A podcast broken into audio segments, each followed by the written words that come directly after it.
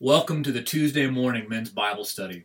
My name is Paul. I'm one of the pastors here at Park City's Presbyterian Church, and we are so glad that you're able to join us this morning online. During this pandemic, we want to get the Word of God out to you. And so I invite you now to grab a Bible, or you can go and download the handout that's right there on the webpage, and you can follow along as we work through Hebrews eleven, and this morning, the book of Joshua, as we study together the story of Rahab. Now, while you're turning there, I want to encourage you, as you watch this, if you are part of a table group and you haven't done so already, reach out to them, uh, ask them how they're doing, and then even find a way to meet together. Now, some of you might be thinking, how is that even possible? Well, many of our groups right now are meeting online through Zoom or through FaceTime. And so if you have not done that already, uh, reach out to others in your group, find a way to meet, uh, even after this study this morning. Uh, we've got discussion questions there for you to work through on your own or in your table group. And as we always say every single week, that's where the real magic of this Bible study happens. It's not just a talking head like me uh, telling you what to think, but it's the Bible in community as we work through the Word of God together. That means of grace that God uses to open us from the inside out and really show us who we are in Christ. All right, so this morning we're working our way again through the book of Hebrews chapter eleven. This is the story of Rahab. Hebrews eleven, I'll start reading in verse thirty. By faith the walls of Jericho fell down after they had been encircled for seven days. By faith, Rahab the prostitute did not perish with those who were disobedient, because she had given a friendly welcome to the spies. Let me pray. Father in heaven, we pray now that you would be with us, that you would guide our study in the story of Rahab. We thank you for her example to us, particularly as men this morning, and we ask that you would show us the true and greater story that is here. Show us Jesus, we pray. In his name, amen. Well, I don't know about you, but studying the Bible, and particularly studying the women of the Bible, as a man can sometimes feel a little bit uneasy. It's one thing to study characters like Moses or David, as we've been doing uh, even in this study through the Hall of Faith. But it's another thing to study women. And if you've never paid attention to it, I want you to really uh, look through the Bible, maybe spend some time this week or next, and I want you to see just how celebrated women are in the Bible. And in particular, if you think about how they were treated uh, back in those days in these ancient cultures, uh, the way they were treated so low, and the, the Bible really celebrates them, and in particular, celebrates their faith. The question for us this morning as men is, what can we learn from the women of the Bible?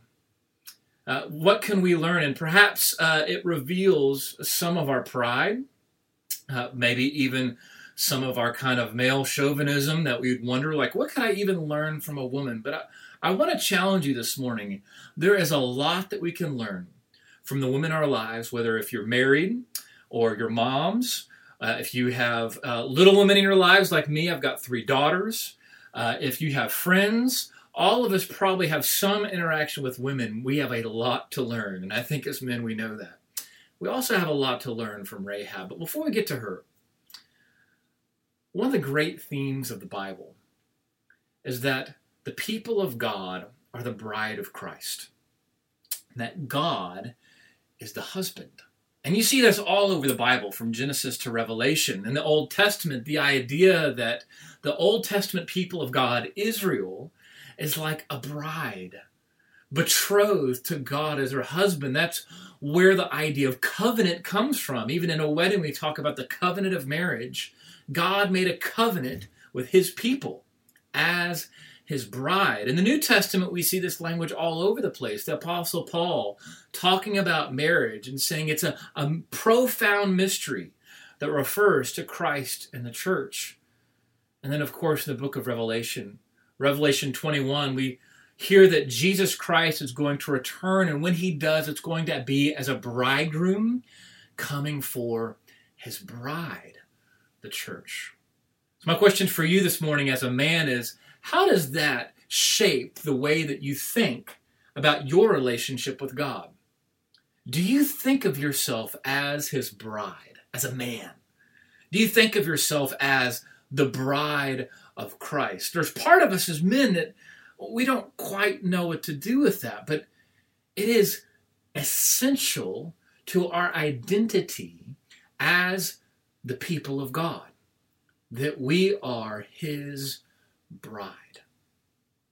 And so, yes, we have a lot to learn from the woman of the Bible, because even the Bible describes us, even, yes, as men, as the bride of Christ. And as we're going to see this morning, we have a lot to learn from a woman, prostitute even, named Rahab. This morning, we're looking at her faith. Author of Hebrews mentions her faith in Hebrews eleven, verses thirty and thirty-one. The story of Rahab is centered around the story of Jericho. And if you've grown up in church, uh, you've been around um, the stories of the Bible, you've probably heard about Jericho and the walls that came tumbling down. Well, the idea of Rahab is a little bit less known. Uh, people don't always know her story, and it's a story that needs to be told. And so this morning, I want to look at her story in three ways. The first way is this. I want to look at her sin. I want to look at Rahab's sin. And what we're going to see is that Rahab really was a sinner. She was a prostitute. But what I want to challenge you with this is we are too. Uh, we are sinners just like Rahab.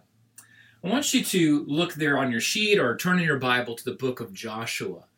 Uh, that's where we find the story of Jericho and the story of Rahab. Joshua chapter two, verse one says, "And Joshua the son of Nun sent two men secretly to Shittim as spies, saying, 'Go, view the land, especially Jericho.'" Okay, so Joshua at this point, and the, the biblical story of the people of God uh, making their way to the promised land, is sending out uh, two spies on a reconnaissance mission. And as he's sending out these two spies, uh, their mission is to explore this area, and, and the Bible tells us, especially Jericho. Jericho is a fortified city, a fortified city that is below, well below sea level.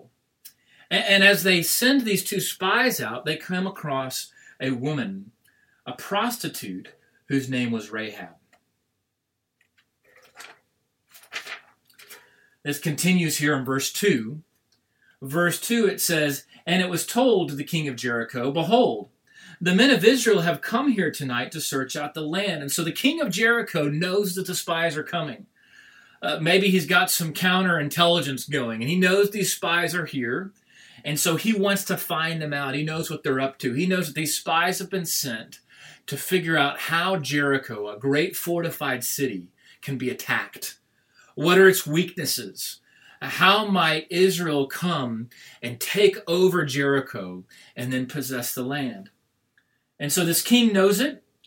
And the king sends out, verse three, to Rahab, saying, "Bring out the men who've come to you, who entered your house.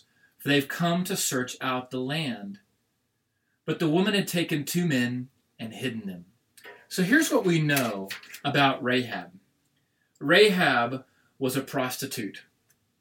A prostitute. In the Hebrew here, the word is the common word for prostitute. In other words, she wasn't a cultic prostitute.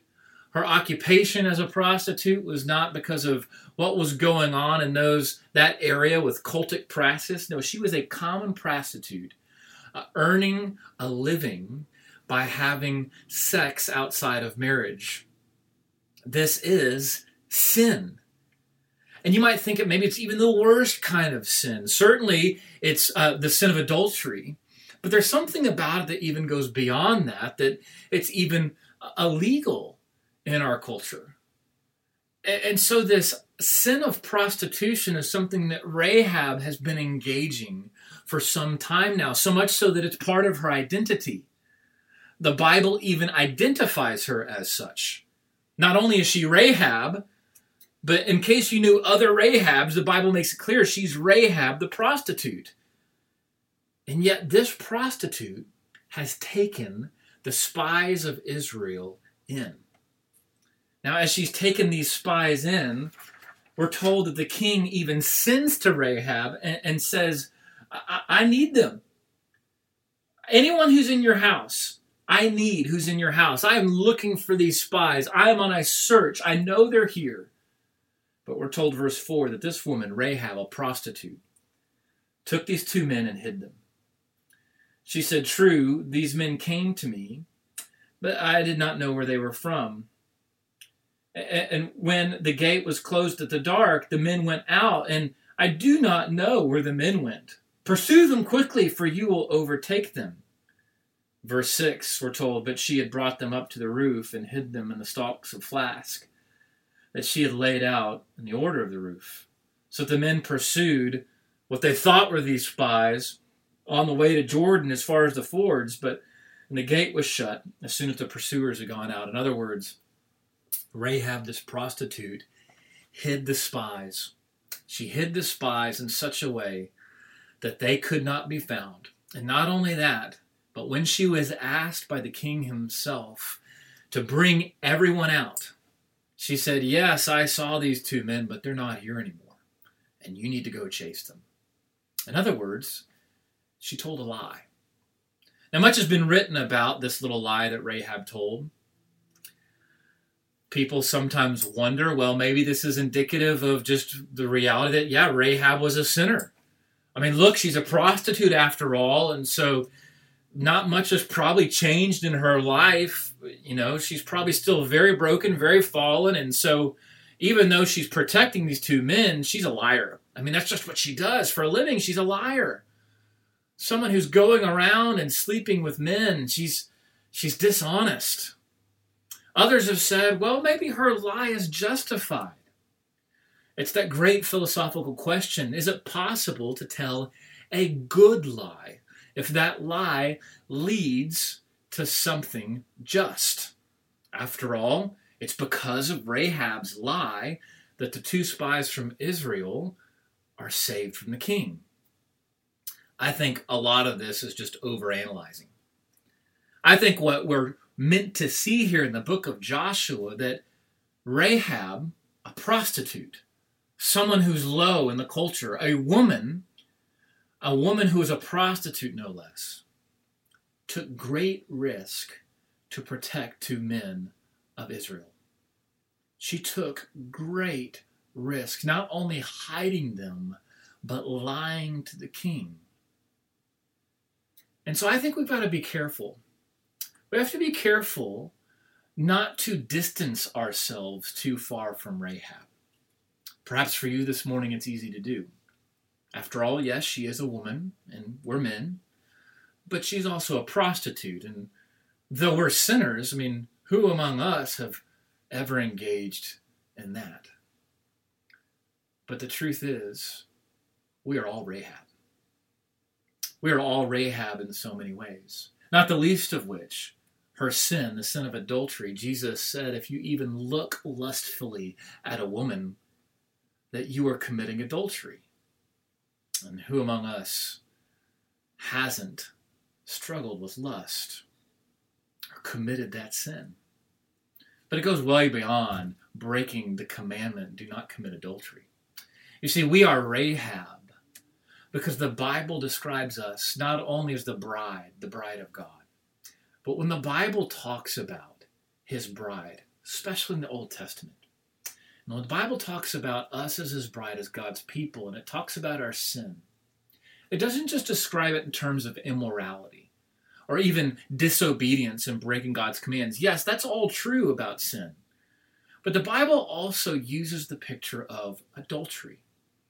You see, the idea is this. If we are the bride of Christ as his people, if we are the bride of God and he is our husband, then when we sin, when we disobey him, when we turn our attention to idols, not only is it immoral, not only is it disobedient, but it is nothing less than adultery. It's as if we are cheating on our husband, God.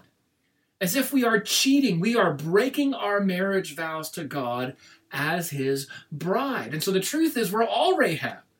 Every one of us. Every one of us. We've committed adultery, yes, as Jesus said, when we've looked lustfully at a woman, but we've also committed adultery against God every time we turn our attention to an idol. And so we cannot distance ourselves from Rahab. We are all Rahab. But the other thing that we have to ask is why? Why would Rahab go to such great lengths to protect these two men from Israel? After all, she's she's in Jericho. She has no connection to Israel whatsoever. Why would she do this? Why would she take such great personal risk for their safety? Well, to answer that question, I want us to look at the second thing, Rahab's plea.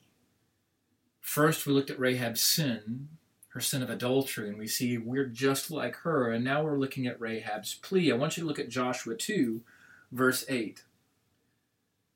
We're told before these men lay down, she came to them, and verse nine, she said, I know that the Lord has given you the land, and that the fear of you has fallen upon us, and that all inhabitants of the land melt away before you. For we have heard how the Lord dried up the water of the Red Sea before you when you came out of Egypt. Why did Rahab go to such great lengths to protect them? Because she has a fear. It's the same fear that we talked about a couple weeks ago. She has begun to develop a fear of the Lord. Why? She has heard about what God, their God, the God of Israel, what he did to deliver his people through the Red Sea. She's heard that. Not only that, but she's heard how the Lord has given them the promised land. And how as the Israel has moved into the promised land, they are conquering all. And so there's great fear. Fear not only of Israel, but fear of the Lord. So much so, verse eleven, she says, and as soon as we heard it, our hearts melted. There was no spirit left in any man because of you. Right? This idea of melting in Hebrew, it's this idea of despair. The very thought of what God is doing through Israel and conquering the promised land and conquering this new uh, place for, for God's glory, it's melted their hearts. She's developed a sense of awe and a sense of reverence for God and his people. So notice what she says next. The end of verse eleven.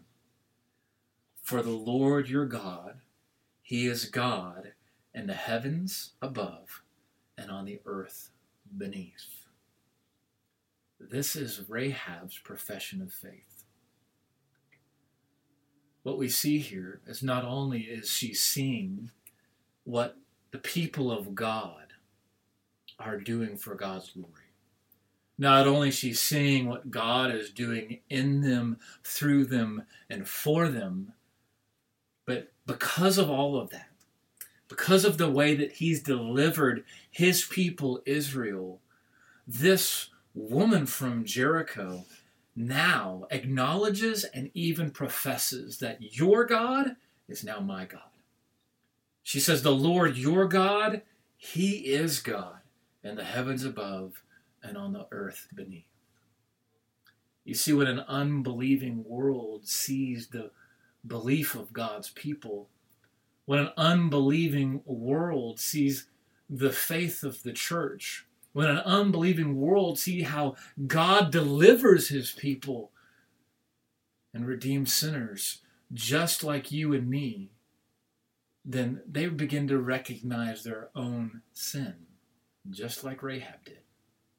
They begin to recognize that this God, your God, he's now my God. And so out of this faith, this profession that she makes in verse eleven, this is her plea. In verse twelve, she says, now then, please swear to me by the Lord, as I have dealt kindly with you, you also will do kindly with me in my father's house. and give me a sure sign that you will save alive my father and mother, my brothers and sisters, and all who belong to them, and deliver our lives from death." Rahab's plea is really like a prayer.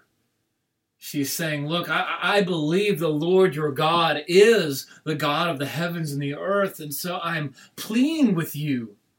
I'm, I'm begging you. I am crying out for mercy. I see how God has delivered you, and now I'm crying out for deliverance. That when you take over this city, Jericho, spare my life. Spare my life, Rahab says, and spare the life of my family. It's a, it's a plea of, of desperation, of great dependence and need. And in many ways, it reminds me of the prayer from the parable of the Pharisee and the tax collector. These two men go to the temple to pray, and the Pharisee says, "God, thank you that I'm not like this other man, this sinner." And so often that's how we might feel even towards someone like Rahab. Thank you that I'm not a prostitute like Rahab. Thank you that I don't sin that bad. That we're justifying ourselves by comparing one sin to another when all God sees is destruction. All he sees is sin.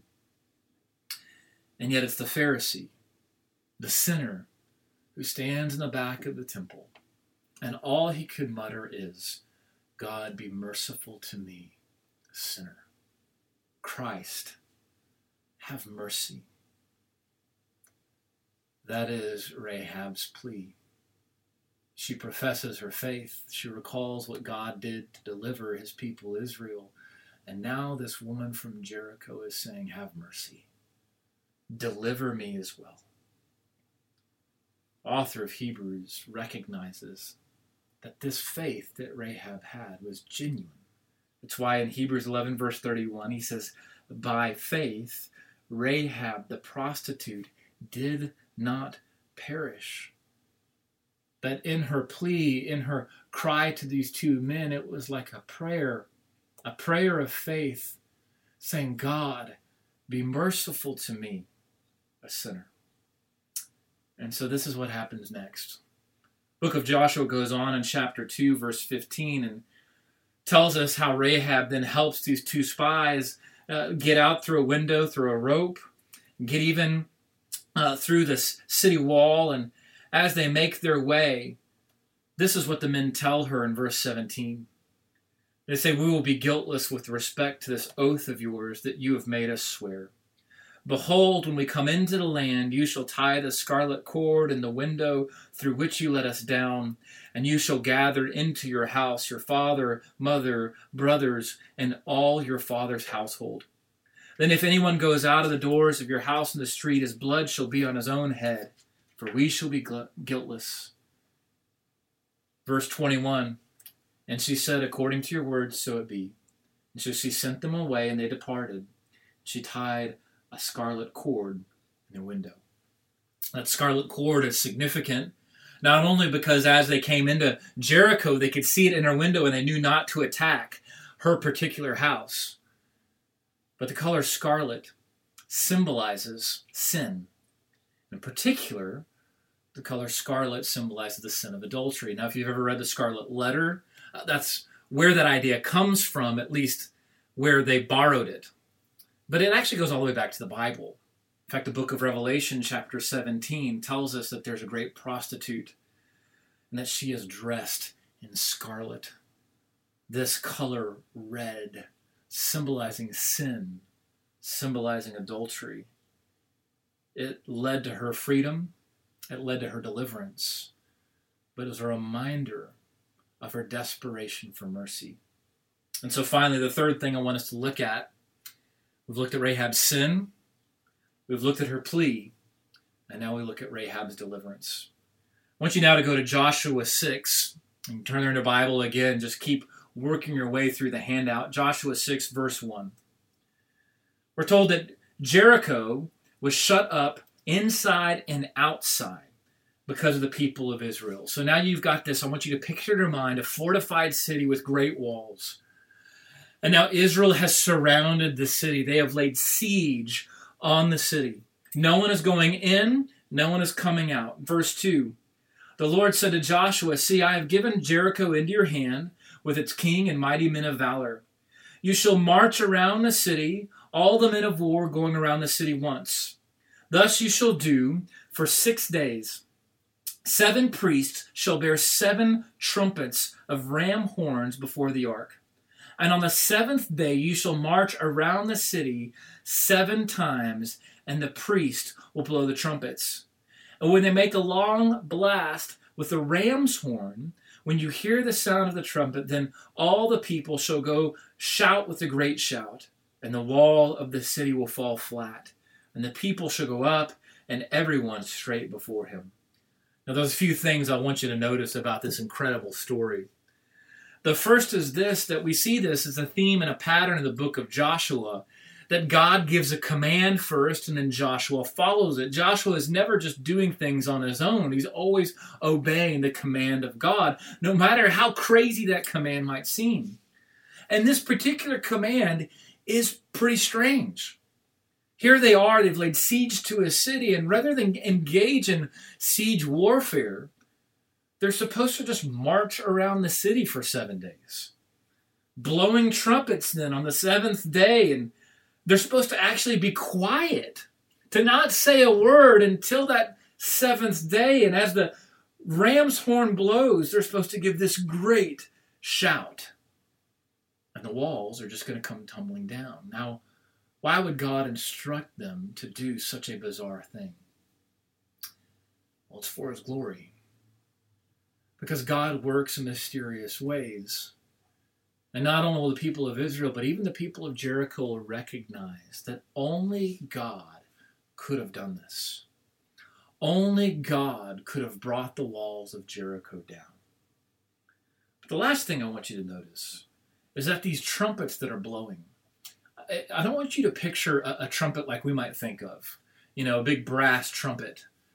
But we're told that these, these trumpets, seven trumpets of ram's horns, it's called a shofar. Now, uh, uh, or this idea of, of, of a ram's horn being blown, if you've ever been to our Maundy Thursday service, and of course, this last time, it was just remarkable what we were able to see, even online. But the last couple years, we've actually had someone come and, and blown a shofar, a ram's horn. It was actually used uh, in, in times of war, uh, in times of battle. The shofar blown was almost like a battle cry. That's what they're blowing. These seven trumpets blasted by seven priests blasting this battle cry from a shofar. These blowing of the shofar reminded God's people that he was at work, that he was the one leading him into battle, and that he would give them victory. And so as the story continues in Joshua six, we see how Joshua leads to people, the people of Israel to do this exact thing. They're marching around uh, Israel, this Jericho walls for six days, and then the people of Israel on the seventh day, verse fifteen, they rise early, and at dawn they march around the city seven times. And at the seventh time, when the priests had blown the trumpets, Joshua said to the people, shout, for the Lord has given you the city. God gave his people victory that day as the trumpets blew. Verse seventeen, we're told that the city and all that was in it was devoted to the Lord for destruction. Anytime you see that in the Old Testament, the idea that it's devoted to the Lord for destruction, that is the idea of harem warfare, that the people of Israel are enacting God's judgment, that God is actually bringing judgment to the city of Jericho through the people of Israel. And as the people of Israel attack, it is God at work, God bringing judgment. Well, verse seventeen goes on and tells us, only Rahab the prostitute and all who are with her in her house shall live, because she hid the messengers whom we sent. As God's judgment comes upon Jericho through his people Israel, Rahab's life is spared. She is delivered.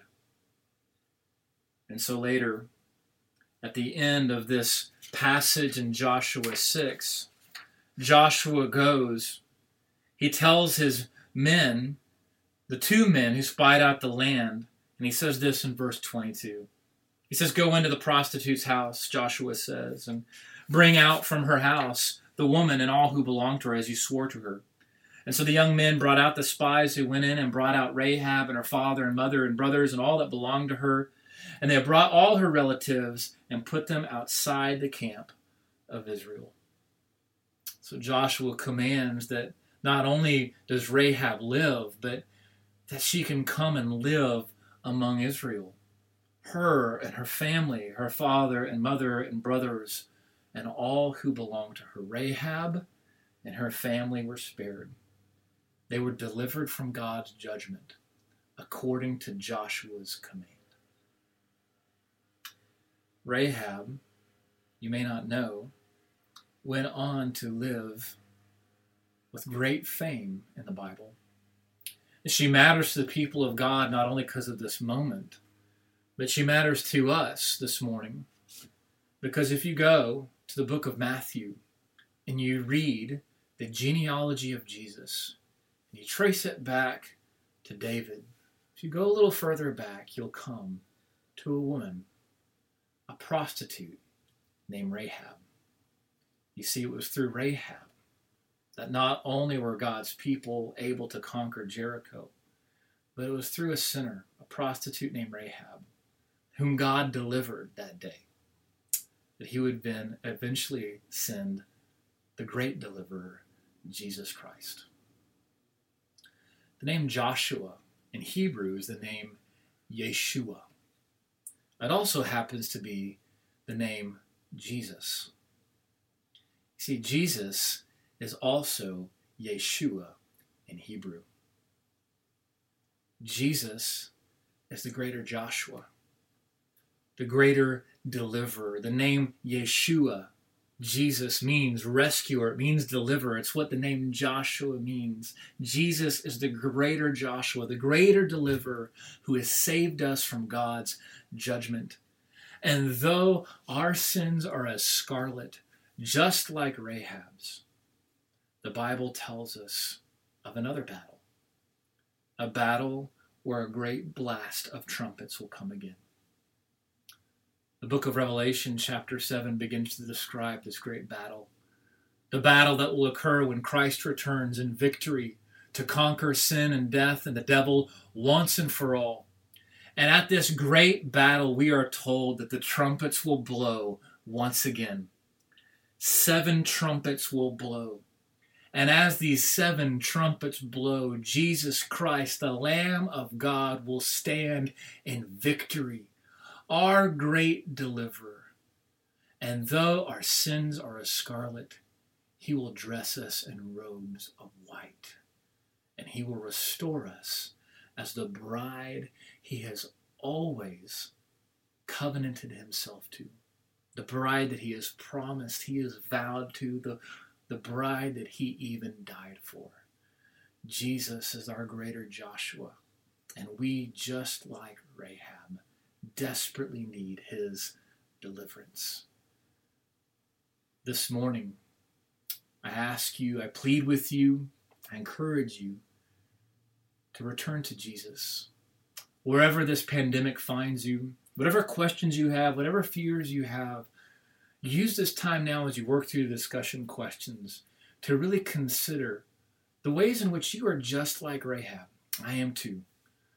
But also the way that Jesus, our greater Joshua, has delivered us from sin and given us victory over the grave. That's what we celebrate in this Easter season, the great hope that we have in the resurrection. Let me pray for us, and I can send you on your way. God, be with my brothers now as they work through these questions. Lord, as they continue to isolate, I pray for them, provide for them, watch over them, and keep them. And this morning, turn them to our great deliverer, Jesus Christ. Show them, show me the way that you've redeemed us from sin and death. I ask this in Christ's strong name. Amen.